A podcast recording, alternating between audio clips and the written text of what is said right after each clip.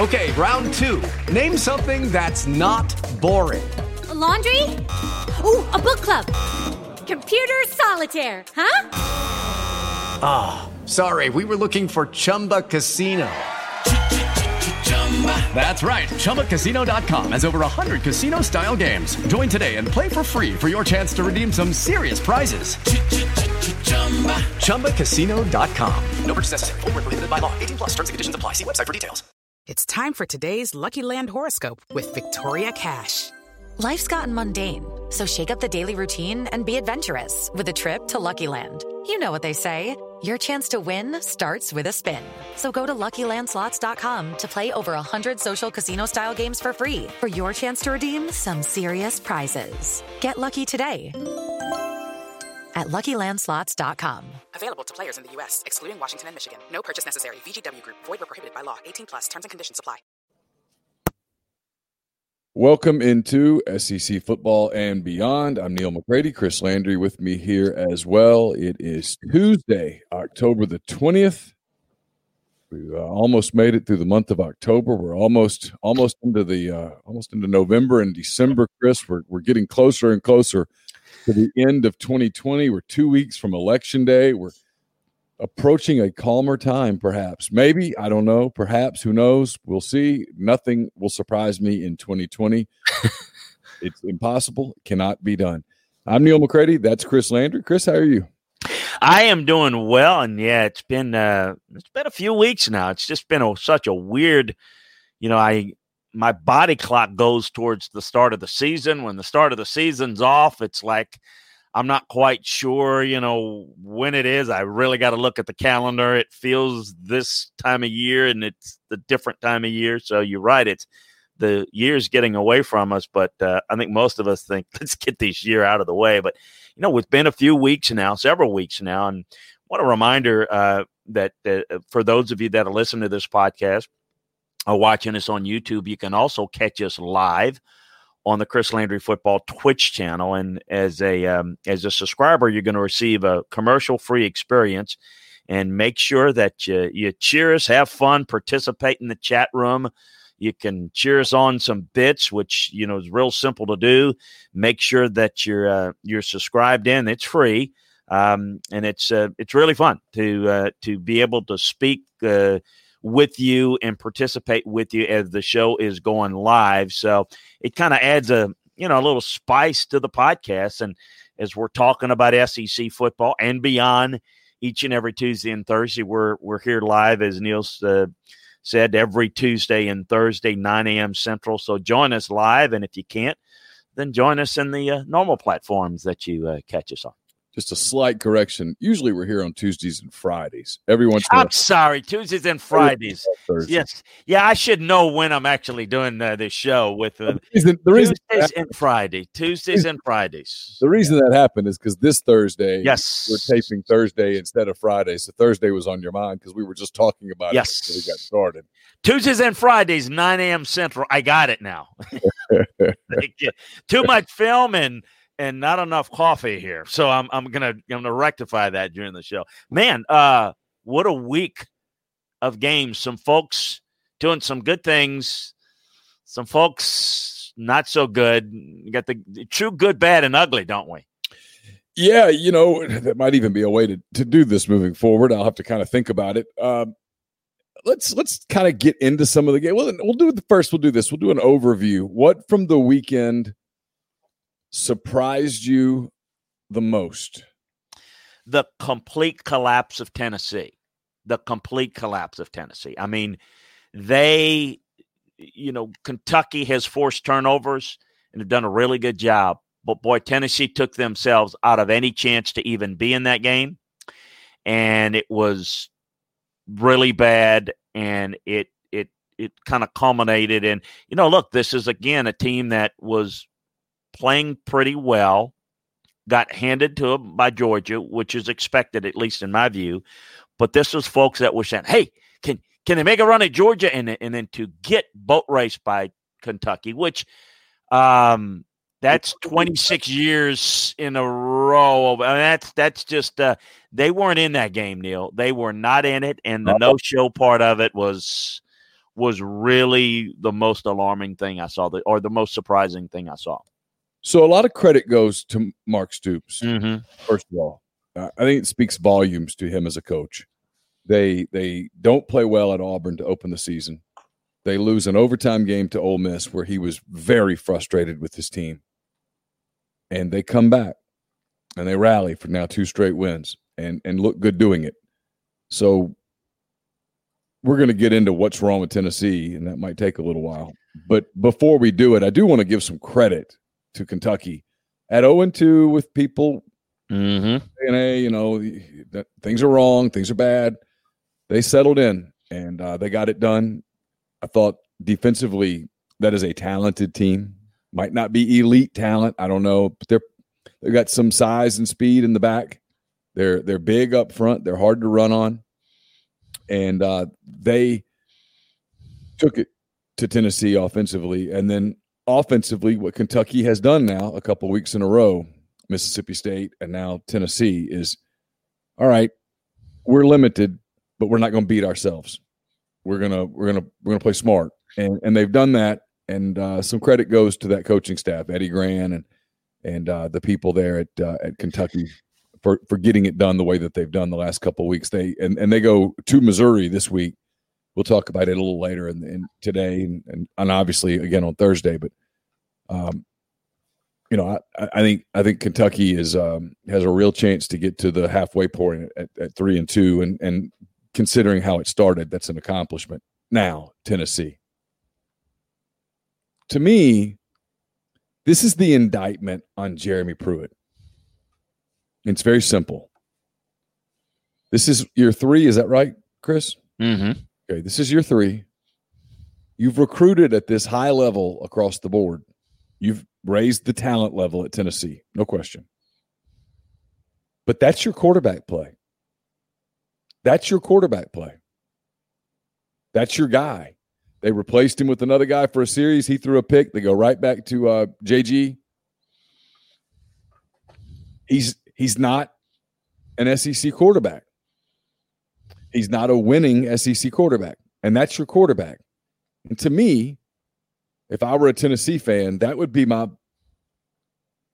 bone of contention is that you've had three years to get a quarterback, and that's your quarterback. It is um, an issue that is definitely rearing itself more and more. And I do look at Tennessee and I do look at Jeremy as kind of a mini Georgia in that Georgia is much more talented. But Jeremy wants to build a team at the line of scrimmage, build a defense. They want a marginalized quarterback.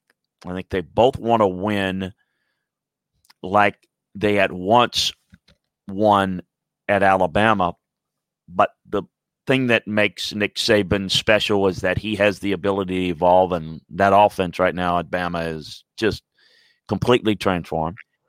And Jeremy hadn't figured that out, and it is deep enough in there to where you ha- either have had to at this point get a better quarterback Okay. or get your quarterback better. Time out. I, I, I got to stop you. I got to stop you because uh, there's people out there that I know are thinking what I'm thinking. So you're the football expert. I'm the village idiot. But when you say hadn't figured that out, okay, well, that's one of two things, Chris. That's either a level of stubbornness that is unforgivable or it's stupidity. I mean, it's one or the other. No, it's stubbornness. It's it's a belief in what they're doing and trying to marginalize the quarterback position. And Okay, it's I it's mean, a part of a philosophy of not being able to develop the passing game well enough. And I'll throw at a, again at a higher level Georgia in this because we'll get to them in a second. But Tennessee hasn't. They don't have a sophisticated enough and a good enough passing game. And it starts with the quarterback position but you've got to do that. You've got to believe in it. You've got to embrace it.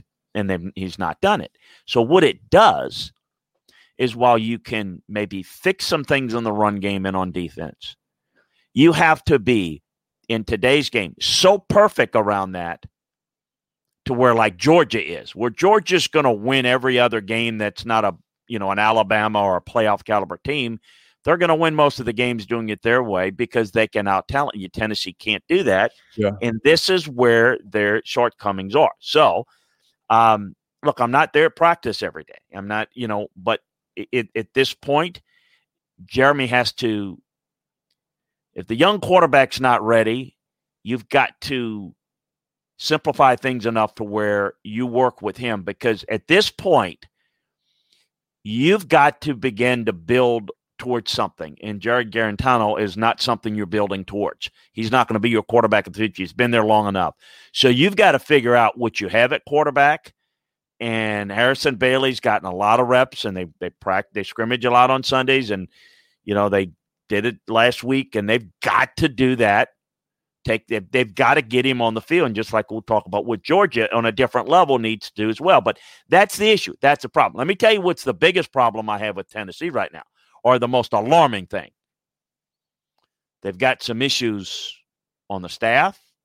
Like what? And some culture issues. Well, they fired Jimmy Brumbaugh on Sunday. Yeah. Their defensive line. That wasn't, I hear this. Well, I, that wasn't their problem. Folks, he didn't get fired because of defensive line play. Okay, what did he get fired for?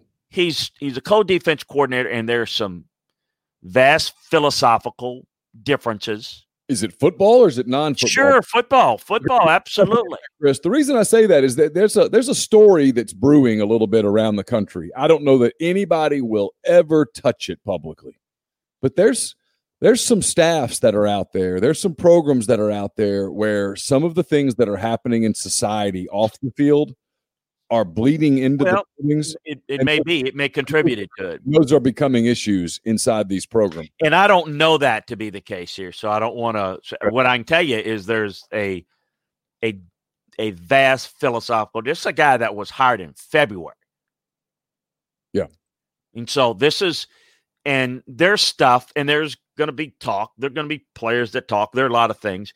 That is what that tells me is, you know, you've got not on the same page. Now Jeremy's going to coach the defensive line now, rest of the way. This this is an issue. And let's remind folks that Phil Fulmer decided, along with his higher ups, to extend Jeremy Pruitt. He's got a new contract. So that's not, you know, Jeremy Pruitt's not going anywhere, regardless of what happens this year or next year. They've, they've, they've got to figure this out. But there there there issues. I, I think the fact that and and listen, I want to give Kentucky credit because Kentucky did not look, and I I had a feeling and I had a philosophy going in that all right, the first couple of weeks they didn't look like Kentucky. They didn't have enough practices. Boy, they're starting to look like it now. Mm-hmm. They're starting to look like it. You grew up in the South as I did. I ever the the the the great little Southern wives and gentlemen that cook real well, that can take whatever you got in the refrigerator and make a good meal out of it. That's what Kentucky does, man. They develop and they scheme and they do a really good job. And they were Tennessee was completely out coached, completely out organized, and that's that's what's happened. So Tennessee's got some they got bigger issues. In other words, the quarterback issues a biggest problem, but it is the issue and the philosophy and the organization and the lack of being on the same page that's creating those situations. Always look at, well, this is the problem. If it, no, why is it? And you said, well, what's the problem? Why is it? That's you got to get to the root of the problem. You know, you got to get to the root of the problem, and I, I, I think say, Jeremy's got to figure it out. When you say philosophy on, on on that side of the ball, I don't well, it, it, I'm not pressing you here. I'm just kind of curious. What does that What does that mean? Well, they, they don't they don't have a passing game that they have developed that is is functional enough to win at this level. Right. When people can shut down your run, this is not a great team. Right. So okay. This, so this is this. You know, I mean, so you can go ahead and recruit well, and I'm going to remind people that Everybody talks about how great they're recruiting. That's a signing class that hadn't been signed yet. They haven't even visited. So let's let's hold off on they got a top five class. We don't know what they got until they sign them. Yeah. But they are getting better. but this is not a dominant team, and they're not able to work the passing game consistent enough. And the quarterback's a problem with it. The receivers, the route concept, they've got a lot of issues with it. And until they understand that they're going to have to develop that part of it, but Jeremy wants to be more risk averse, build slowly at the line of scrimmage defense. That's where that's and that's that's going to be a slower build, and you're going to have games like that. Maybe not to the degree, but you're going to have games like that where you're out coached quite a bit along the way, and you may not ever make it in today's world. Well, that's my thing, right? Is that people they talk about Pruitt being a Saban disciple. They talk about Smart being a yeah. Saban disciple. And that's fine.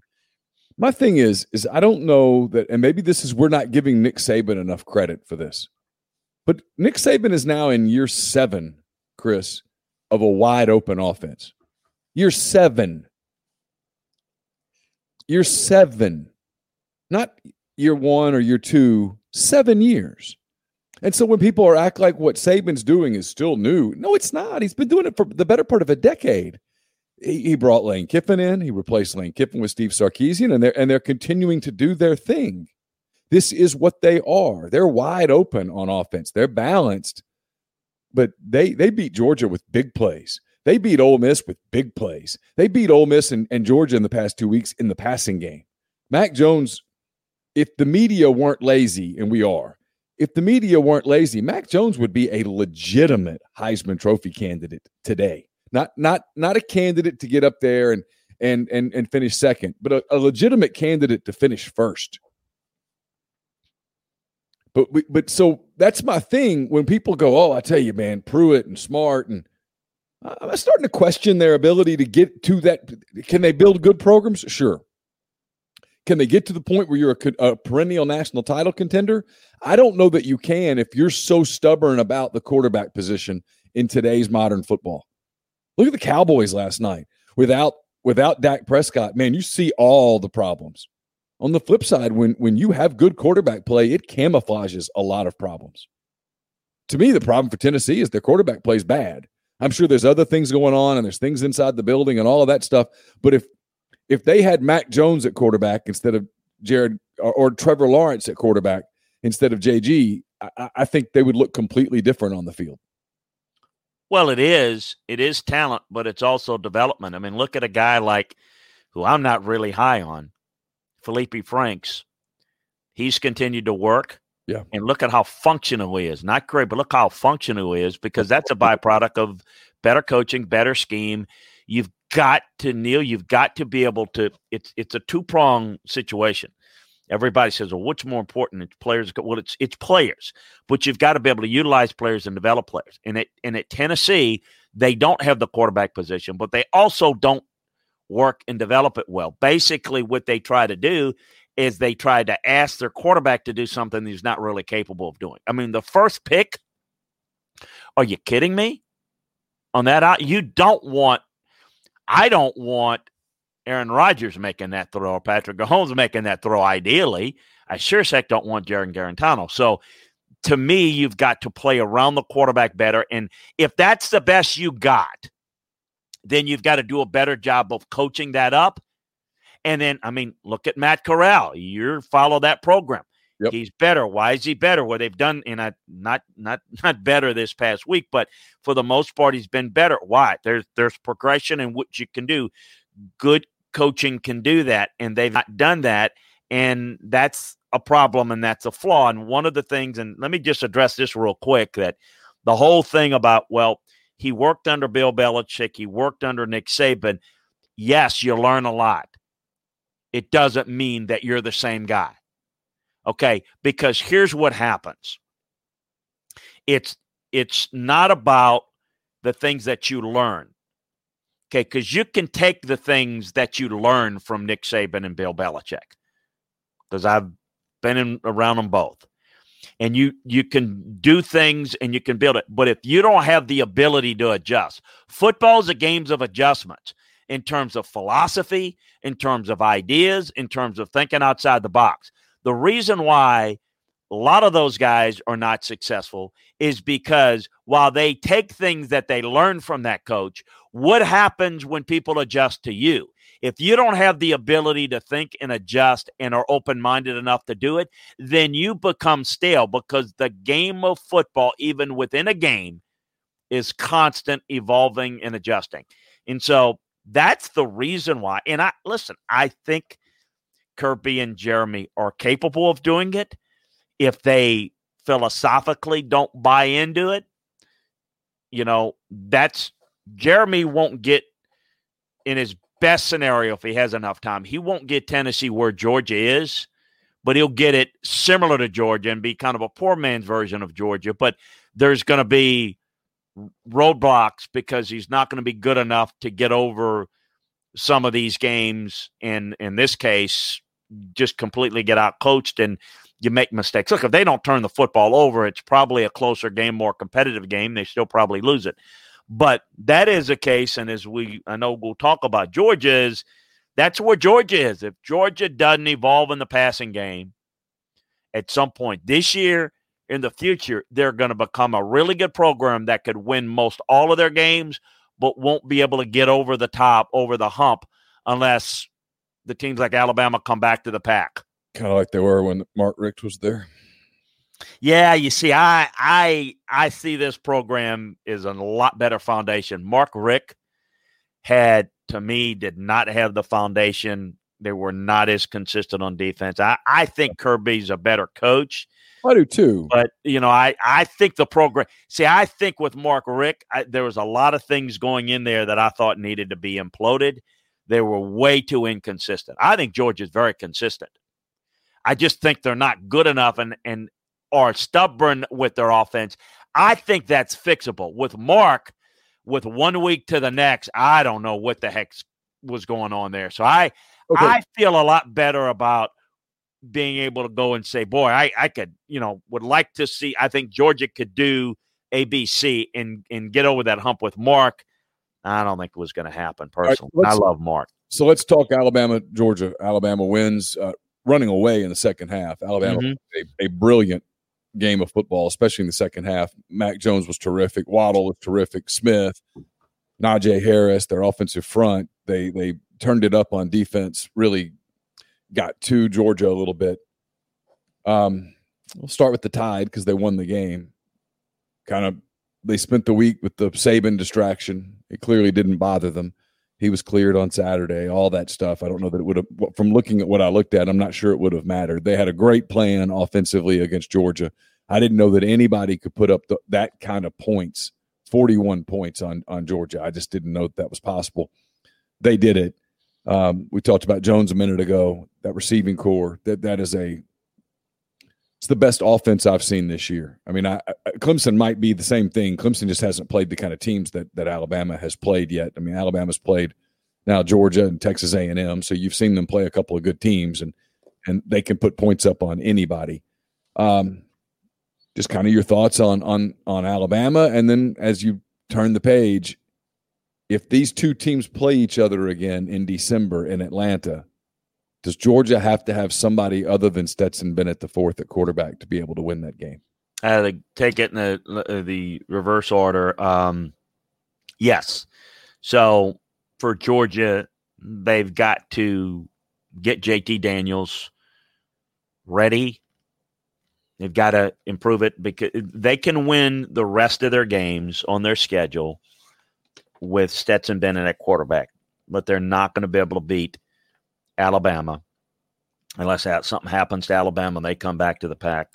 Uh, I'm not so sure that that I like their chances if Florida gets an early lead. Uh, that that that could be in peril with with Stetson. So they've got to figure some things out, and they got to figure it out pretty quickly at quarterback.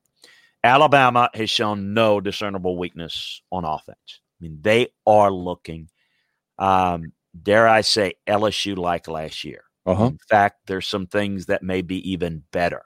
They can run power, they can run outside zone, they can dump it off quick and make tremendous plays after the catch. They can go deep. And the most impressive thing, yeah, Mac Jones is accurate. The most impressive thing is how he is so comfortable in the face of the blitz. Man, does he he trusts their protection. The offensive line is great. There's no weakness on offense at this point. Um, the the thing that I said, you know, Friday was they want to get a lead, and it took them a little while. Once they got ahead, and you make Georgia play from behind, and this goes back to what we we're just kind of alluding to. Make Georgia play from behind. They're playing left-handed. Okay, they they can't throw the football and run and run two minute match points. They can't do that. And so while maybe people may have overreacted to Alabama's defense against Ole Miss because the tempo really killed them, let's not get overly excited about you know they shut down Georgia in the second half, which they shut down Georgia in the second half completely. Well, that's because Georgia's one dimensional. When they're behind, and they got to throw, they're an average football team. They're a below average offense. If they can't run the pass game through the run game, run play action, they're in trouble. So they've got to figure that out. And that's how people will build beat, beat them. And that's we've seen against a Clemson. I think we haven't seen them play yet against an Ohio State and a familiar quarterback to them. They would really not fare well at all. So Georgia's got to figure out can they get that passing game not to the level of those three teams, but functional enough to balance out enough to where they can make people play for overpaying the run because they could not do that. I broke down the tape. Here's what I saw. Um, there were a lot of guys open. They did a pretty good job scheming guys open. Stetson Bennett, A, had some passes batted down. B, on the in the checkerboard view of the game when I'm looking at the end zone view of it, you could see probably had some vision issues with his height yeah. because he was late seeing it and he was late with the ball and the ball was often inaccurate. There were some plays to be made in the passing game quarterback couldn't make it. Receivers are not as good as alabama so there was some times where DeVonta smith came back and made mac jones look like a great quarterback, you know, and there were times that Mac Jones makes the receivers look great. I mean, it's a combination. They got the ability to work off one another just tremendously well. Georgia doesn't have that, and I don't know that they're going to get it to the point where they need it, but they need to get it better. So there were a lot of misplays there, and so they couldn't finish drives. They couldn't they had they played well. They were in the game for a half, they had the ability to potentially put pressure on Alabama further and further and couldn't quite finish it. They just offensively not good. Too many plays left on the field, and that is a problem. And I do think their only chance is JT Daniels. And I don't know where he is in terms of, I know what I've seen of him at USC. He's got more ability I don't know if they're able to get it figured out quick enough. That's on coaching. So we'll see what they can do. They're a good team, but they don't want any part of any of those teams in the national playoffs unless they come with it with a better passing attack, in my mind. Yeah, I thought you broke that one down pretty well. That's what I saw too. Um, where do you want to go? Let's see. Uh, we, we've talked about Kentucky and Tennessee. We've talked about Alabama and Georgia, Texas A&M. 28, Mississippi State 14. I think that game went about the way that both you and I sort of expected it would go. Uh, Mississippi State's not a bad defensive team, Chris. They're they're they're okay on defense. Actually, they're they're they've got some talent there. You would know the level of talent better than me, but looking at them on on on the television, you can tell that they, they have talent there. That their defense is good enough to keep them in a game like the one Saturday, where I think uh, otherwise they get run out of the building. Mm-hmm. You were right two weeks ago, three weeks ago about A and M. I was wrong. I've already eaten that crow. I've digested it. Uh, I, I, don't need another plate. Um, A and M's good, and uh, they completely stopped Mississippi State. Uh, State got a, a, pick six on a crazy tip ball play. Ball went off the helmet, and but yep. otherwise, otherwise they they shut Mississippi State down. And this is three weeks in a row now that the Mike Leach offense just does not work in this league. Yeah, the defense, Mississippi State's defense, getting no help from the offense. None. None. Yeah. Um, look, it was a touchdown late, or else it would have been the second week in a row that Mississippi State hadn't scored a, uh, that uh, Mike Leach team hadn't scored a touchdown. That's never happened before, ever, and it would have been two weeks in a row. So it kind of tells you where they are and and and and the difficulties. And I thought A and M, you know, played well, not great. Um, coming off a big win, I thought they were lit. It weren't quite as sharp. Um, but you know, win on the road, get better, work at it, yada yada yada. Got a open bye week, and then then play suddenly a team you don't want to play now, and that's Arkansas, which has yeah. been a great story. So, um, no, Mississippi State is trying to figure things out, and um, you know they they've, they've got some real issues. This A and M team's really good, and um, you know you look at it, um, you know I don't I, I people always want to look ahead. I don't, but I'll play the game because that's what we do. You got Arkansas, which again, as well as they've played, that's a game that A&M should win. At South Carolina, a game that they probably should win. Tennessee, we just kind of discussed, game they probably should win. They'll be favorite. Ole Miss, um, listen, that that's always tough to deal with a team that can be good on one side of the ball, but a game that they'll be favorite. LSU, we don't know where LSU's going to be then, and you know how many games they've got. They've got work to do, and at, at Auburn. I mean, so basically, they, I dare say, will. This doesn't mean anything, but it they'll probably be favorite in every game the rest of the year. So the people that are talking about, hey, can they end up with one loss? Yeah, it's possible. I still think that somebody will get them at some point, but we'll see. Uh, playing well and um, you know uh, uh, getting better. I think you're starting to see the line play getting better. Look, I think I think that program is more towards the future of what they're trying to do. And I think now this is another case. I don't trust the quarterback. Jimbo manages him pretty well. And there are times where there are just a lot of plays that, because of scheme, they really accentuate what he can do. He does a really good job with that. Mullen does a really good job with that. Jimbo does a really good job with that. I think Lane does a good job with that. Um, and you know, Alabama does a good job with it, but with a whole lot more talent and all the pieces and all the the trimmings. Yeah, I agree with what you just said. I think Fisher and Mond have sort of found some common ground. I think uh, Kellen looks like he's more comfortable in what he's being asked to do and uh, it looks like Jimbo has has sort of peeled the, the, onion back a little bit and gotten more to what he wants to use. Uh, he he doesn't ask him to do things that he can't do as much. They they, they look to be more simpatico right now, and they're good. They're a really good team. You just talked about the rest of their schedule. They would be favored in all of those games. I mean, they're the team. Frankly,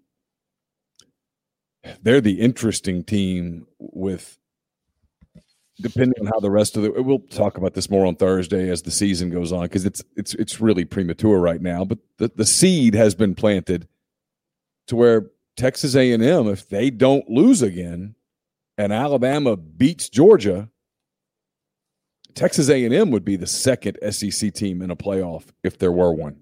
Yeah, because they don't have to play Alabama again, and there's no Neil. There's no fourth team.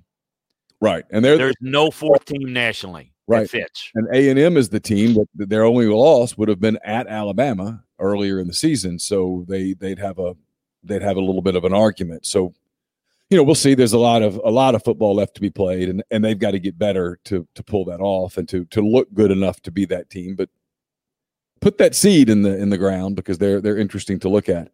All right, you mentioned Arkansas. Arkansas wins what I think should be the third straight game for them. They they beat Mississippi State. They got robbed at Auburn. And they beat Ole Miss 33-21 Saturday in Fayetteville. Uh, a lot of the conversation here, certainly I'm in Oxford, is about what went wrong on the Ole Miss side of the football as it pertains to Matt Corral. Six interceptions.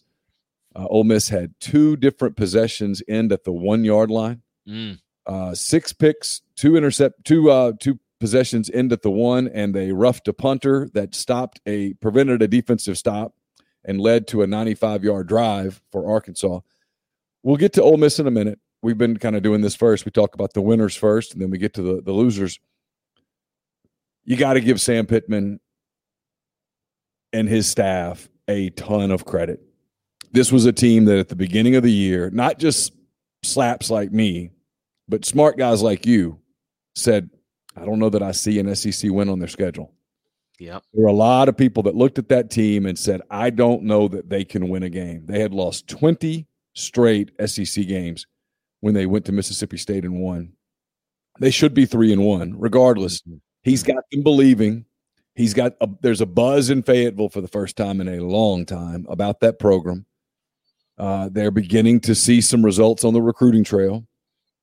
He uh, he's got those kids ready to run through a wall for him, and he deserves a ton of. If you did SEC Coach of the Year today, and again, we got six weeks left, but if you did it today, Sam Pittman would win, and it would probably be close to unanimous. He has done a remarkable job in Fayetteville. No doubt about it. Um, and I'm thrilled as can be because if there's anybody for uh, Sam Pittman being successful, it's me. I mean, he's a a lifer, a a you know a great line coach, good recruiter, and yeah, boy, he's you start winning and start creating a culture, a fun place. They love you. You win, and listen, let's call it what it is. They love you when you win. You know, when you Of course, when you win and you're having fun, man, that's why you're winning. And and you lose and you're having fun. Well, you're not serious enough. They're they're they're tough. Well, they're yeah, tough and they're well coached. he's got them playing the kind of football that that fan base wants them to play if they're being honest. If arkansas fans were being honest and you offered them two winning products and one is slinging the thing all over the field and the other is defense and, and run the ball and, and and and that stuff i think arkansas people would say yeah, i kind of like the defense kind of like the running the ball. And to your point you mentioned felipe franks earlier look, I mean, Felipe Franks is not going to play in the National Football League. I don't think you you can feel free to correct me. Um, he's limited. I don't know how, how he's not a great runner. He he doesn't do a lot of things particularly well, but he doesn't make a ton of mistakes. Now he made a couple against Ole Miss that had had Corral played a, a better football game. Had Ole Miss adjusted quicker, he would have paid for those mistakes. But I think we can say that about the majority of college quarterbacks. But they they are running an offense that fits their talent. They're getting the most out of their talent, and then I think the guy whose stock is skyrocketing right now as a defensive coordinator, and I don't know what Barry Odom wants to do, but it's Barry Odom. I would think that if he decided to make himself a free agent at the end of, the end of this year, he's he's going to get some. Uh, he's going to get. Some, oh my goodness! You think you think he'd he's some suitors right now Woo, what a job he has done in the conference alone? in the league alone. Yeah, you know, People that want to spend some money. it's remarkable what he did this past week. He's down a couple of linebackers. Uh, he's he's he's beat up up front.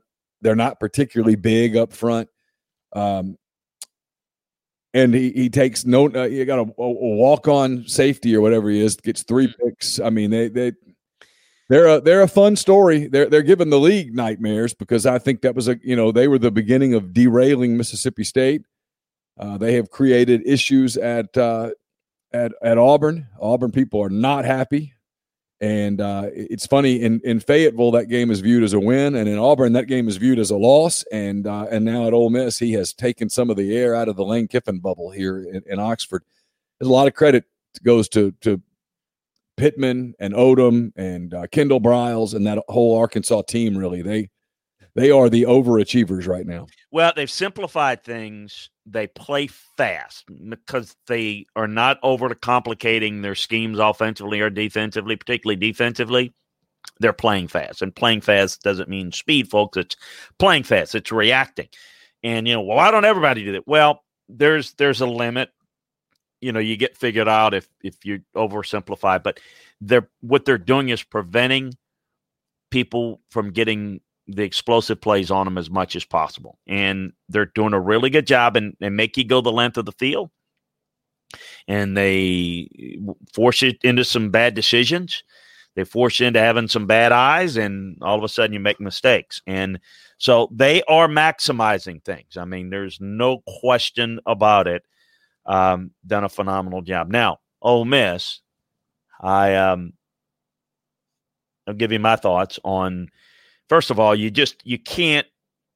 The the first key to winning football games is you can't lose them. You can't do things that that's going to undermine your chances of winning a game. Yeah. You just you just can't you know, so common sense is all right, well, they turned all the ball. Well, of course they did. That's why you weren't real effective on offense. And, you know, yeah, some of that is good play on defense, some of that's mistakes and red zone ineffectiveness. But why? What are the issues? The things I saw in making notes and watching the game live and then going back on tape was there was a lot more hesitation, a lot less sharpness, a lot less tempo, a lot less it it was almost like they left their spirit um or energy in Oxford a week ago and I get it it was a big game big bad Alabama but it was like uh and I don't know if it's as simple as you start to think you're pretty good. Well, look, let me remind you, you know, if you, what makes you good is all the little things you do to have success. When you suddenly think, oh, we got it now, and, and I'm not saying that's what I don't know. You know what? I'm just saying that that is you've got to focus on the details. Yeah. What makes you good, Neil? You have a good show. It's preparation, a good article, a good if you cease doing it, well, we're going to be good. We're the, the, articles don't write themselves, right? No, you know, I mean, you, you just you yeah. got to do it every day, you So know, me- and they did. They just didn't let me- have it. let me take a whack at it because I, I think I, I, I kind of know what happened a little bit. So you got to remember going into this game, Ole Miss's defense had not stopped anyone. No, Uh, Florida had lit them up. Kentucky had lit them up. Alabama had humiliated them. And so here you have Matt Corral and Ole Miss going into Fayetteville. And I don't believe, and you know how this is. No one will ever say these things publicly, but th- these are these are human beings, right? Yeah. No one will ever admit it, but I don't think for a minute that the Ole Miss offense completely trusted the defense to get stops. So Ole Miss's first possession ends with the fumble at the one yard line on a fourth and goal. They try to one of those jet plays kind of thing, and and it the timing was off. Ball gets fumbled. Arkansas recovers, and then after that, uh, Arkansas built the lead. They had the the the, the punt that got blocked. I mean, not blocked. The the punt that uh, there was a roughing the punter that kept an Arkansas possession alive. Arkansas drove down the field and scored. And I think starting right there, Corral and Ole Miss, but especially Corral, I think he tried to force things to happen because he thought, I we've got to get this. They, they there was no there was no ability in his mind, I think, to to go, hey, you know, it's not here. Because what Odom did was they dropped eight. They played zones, they dropped eight. They said, You are not going to beat us in the middle of the field. You're not going to beat us over the top. You're not going to get those plays. We're not going to get sucked in. And then Ole Miss couldn't establish the run. And so instead of patiently attacking, check off, throw it to the back, you know, and maybe it means on third and six, you don't get the six and you punt. Instead, what they did was he started trying to force throws. Well, when you force throws, you know what happens. well, particularly against you know That a design to defend you that way and prevent you know you're throwing right into the teeth of coverage and in against zone you're you're throwing right in to defenders eyes as opposed to in man coverage and I, I do think that they played a lot more man and that that is definitely the way that you want to play this Ole Miss offense Manners. you still you you still want to play zone Yeah. I mean, you want to play zone because you know in man, you get guys misaligned because you're obviously turning and your eyes are not on the quarterback. But in zone, your your eyes are on the quarterback. And and look, I do think there is a lot to the fact that Ole Miss knows they're going to have to outscore people. Now, that explains why, you know, once I, I could sense the frustration early. I mean, Right. to me, the game when it was frustrating, when they got frustrated, then I did see the press. But but but from the beginning, I saw no tempo. I saw no ability to say, all right, look, we're gonna now again what Kentucky, um, Kentucky, what what Arkansas said was, we're not gonna worry about trying to make a lot of it, you know, personnel adjustments.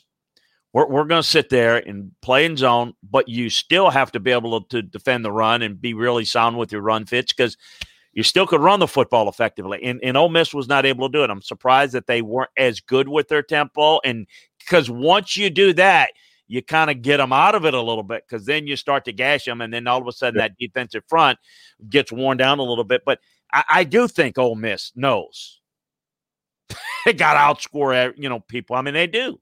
I think anybody they play, they've got to outscore. And I do think that's the the threat that they could press in a lot of games because if you don't score every time, you could see that when it's you got to kick a field goal, it's like that is like you just lost your dog in Ole Miss. I mm. mean, it's just that's it. Yeah, that's what I mean. Kiffin, I think, had they trusted their defense more, and I think at the end of the day, maybe they, that's the one thing for Ole Miss that might come out of that game is that they might start trusting their defense a little more. They played a little bit more sound, or they played a lot more sound on the defensive side of the ball. I mean, I know Arkansas had 33 points, 14 of those came off pick sixes. So, you know, they, Right. Ole Miss held them defensively, held Arkansas to 19 points. So there's something to be built on. But I think going into that game, the offense didn't trust the defense. And I think if we're honest, Lane Kiffin didn't trust that defense. And so he, there was a couple of times third quarter where probably would have made some sense to get three points, kick a field goal. Instead, they went for it, stuff like that. They didn't convert on fourth down this week. And so eh, they have a they have a really interesting game coming up in a week against Auburn. And Auburn went to South Carolina. Mm-mm. And I know Auburn had a chance late, but I watched a lot of this game, and it always felt like South Carol- South Carolina was in control. South Carolina beats uh, Auburn.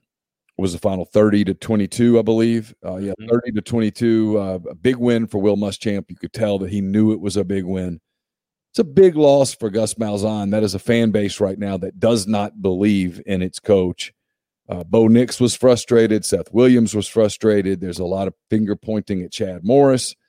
And uh, defensively, for all the accolades that Kevin Steele deserves and gets, that is not an elite defense right now either. It's a, it's a, it's a there's some talent on that group, but Auburn right now is a very average team. Chris, on the frustration meter, Auburn's got it won. And I know they're frustrated in Knoxville this week. I don't think they care in Nashville. Um, I mean, they're they're frustrated in Georgia because they can't when they but but it's they're frustrated at LSU the way the season started. Eh, they're frustrated in Starkville, but it's the first year, and they still probably believe that the head coach can get it. It- it- Auburn is Gus has been there a while. They've seen it for a while. They've heard it for a while about how it's going to be different, and it's just it. They don't have the answers. They don't have the defense that can build that can bail them out. Their defense is really struggling. They lost a lot of talent. They are not a great defensive team. They can't, you know, they run the football well in stretches, but they don't have a, a running game they can rely upon. The offensive line is really poor and is playing very poor. And they have no real offensive identity. I mean, they're trying to go out and they're trying to throw it and throw it and throw it and do. They're just not a very good team right now. And I don't know that it's going to get better anytime soon. And I, I think that is you're starting to get that negativity feeling of um, you know, you saw it on the sidelines, but then you're you're hearing it and sensing it. And, and Gus has been on the hot seat, you know, forever. I mean, since he arrived there. But there's a whole lot of money, and they, they better start figuring out, you know, if they're going to want to do something, they're going to have to pay a whole lot of it, you know. But it's just, it's, um, it, it's, it's just really looking bad and that was a performance. You're right. It was never really to me in doubt. It was just whether South Carolina was going to blow it or not. um, and it was good win for Will. Yeah. Um, but it's it's it's really more fool's gold because this Auburn team just doesn't have any real identity right now, and they're they're struggling big time. All right, we're going to talk about quickly because we're already kind of up against the clock. We'll talk about the games coming up and then we'll get into them in depth on Thursday. We'll just highlight them here in a moment. But first, let me tell you this podcast made possible by the people at Jupiter Security Systems based in Madison, Mississippi. Jupiter Security Systems provides your business with the help desk, allowing you to get software at a much cheaper price than you would pay going directly to Microsoft or the other different cybersecurity services. They offer businesses the full Microsoft 365 suite, email, spam protection, and they monitor workstations and servers. No, they don't see your data, but they'll know if malicious applications get installed on your computers. They can set up remote monitoring on a computer regardless of the location. So don't spend money on getting your employees new laptops to work remotely. Instead, let Jupiter monitor their home computers and protect your data wherever you choose to work. Jupiter Security Services, Jupiter Security Systems, I should say, offer cybersecurity and monitoring services. It's ADT for your computer systems and data. It's very affordable, flat price, no hidden add ons. For more information, call Eric at 601 519 9583 or email info, that's info at jupitersecurity.net. You can also visit jupitersecurity.net. We're also brought to you by Blue Sky. Blue Sky believes in being fast, fresh, and friendly through the thoughtful layout and cleanliness of their stores. Blue Sky hopes to provide customers with a fast and easy buying experience from services to products. Blue Sky plans to keep things fresh and always provide the freshest flavors of their brand name products and the best services available. A smile can say it all. Blue Sky wants to show their customers that they care about them and their shopping experience. They'll always strive to improve their efforts to accomplish exactly that. So check out Blue Sky today at any of their 48 store locations across the Southeast. All right, Chris, we got uh, just four games on the slate. Hopefully, all four get in this week. You got, you got Auburn at Ole Miss. That's at 11 a.m. on the SEC network. You've got Alabama at Tennessee. It's 2.30 on CBS. Kentucky's at Missouri, 3 p.m. on the SEC network. And then the nightcap, if you will, South Carolina at LSU. That's a 6 o'clock game on ESPN. So the two of those that jump out to me, frankly, Chris, are the first one and the last one. Huge game for uh, Gus Malzahn and Auburn. They if they lose to Ole Miss, man, it's going to get caustic on the plains. Simple as that. And then uh, there's a lot of question marks about LSU right now. You're down there. I don't know whether Myles Brennan's going to play. It's been a couple of weeks since LSU played that uh, stinker in Columbia, Missouri. And you've got a South Carolina team that now comes in with a little confidence on a little bit of a roll, coming off a big win over Auburn. I know it was a, the, the story is, is Auburn losing, but I can promise you inside that building in Columbia, South Carolina, there's a, a, better mood right now. There's some confidence. There's a surge. So those two games to me, real interesting. Ole, Ole Miss entertaining Auburn, LSU entertaining South Carolina. Yeah, I think the the Auburn watch is going to be interesting the most rest of the way because you know we know kind of where that the the crossroads of the program, and uh, you're right. Uh, going to Ole Miss and losing that game is just not going to go over well, and it's very losable. I mean, Ole Miss, um, I expect will play better and be sharper on offense, and I think you can move the football and score on Auburn. And oh man, uh, make Auburn play from behind. I think we saw that formula last week and turning the football over. I mean, we talked about Jarrett Guarantano. I Bo Nix didn't get out any better last week. It was bad. Um, so that's that's a real danger game. What's happening with him, with Nick? Well, I think a lot of the things that's going on is a you play from behind, the protection's poor. You talk about, you know, I, nearly. They, I'm not quite sure what they're trying to do. I mean, it's, you know, it's the the philosophy as close as Gus and Chad are. The philosophy is quite a bit different. And they like to run tempo, but the pass game, it's like they have no, they're, they're become like a pass oriented team that's not very good at it. I mean, that's the best way to describe it. And so it's like the route concepts, the mesh points are just, they're all, that's why there's the frustration. You're supposed to be here. I'm, you know, and that's that sideline stuff. And, you know, I, you know, again, I don't know what they're teaching, and you know, it's, it's hard to say. I know that the product looks really sloppy. Yeah. And they have nothing to hang their hat on on offense because they want to be a passing team with Bo, and it's not working.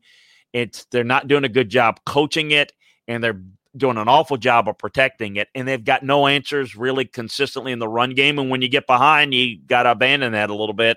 And then, oh, by the way, the defense can't give you field position or give you things that you need to to be successful. So, look, I don't know. It's it's tough, and um, you know, you would think that this offense would have a chance to get a little confidence this week against Ole Miss's defense. That that's what you got to be hoping for if you're Gus and, and Chad this week.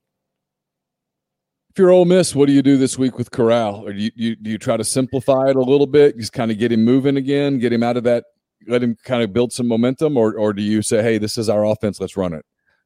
No, look, I, to me, again, I, I, I think what you got to do is go out and execute. And to me, I'd like to see a little bit more tempo. That's what they do well. Run a little tempo. I get it. If you can slow down the tempo, it'll help your defense a little bit, but you've got to be able to score points. I think to me, what I'd want to be able to do is I'd want to run some tempo early.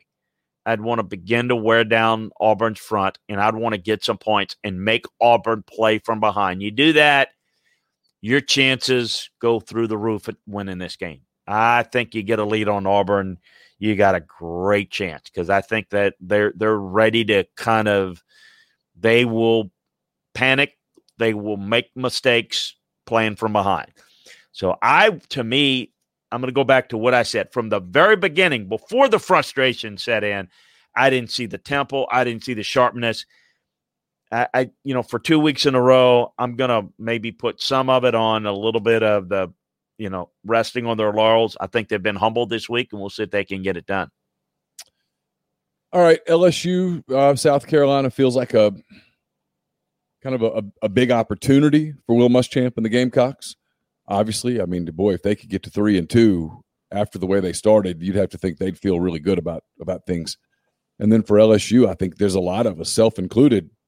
I'm turning that game on with a lot of curiosity about what LSU will look like. How much have they fixed some things over the last two weeks? Does Myles Brennan play? If he doesn't play, what do the other quarterbacks look like? There's a lot there.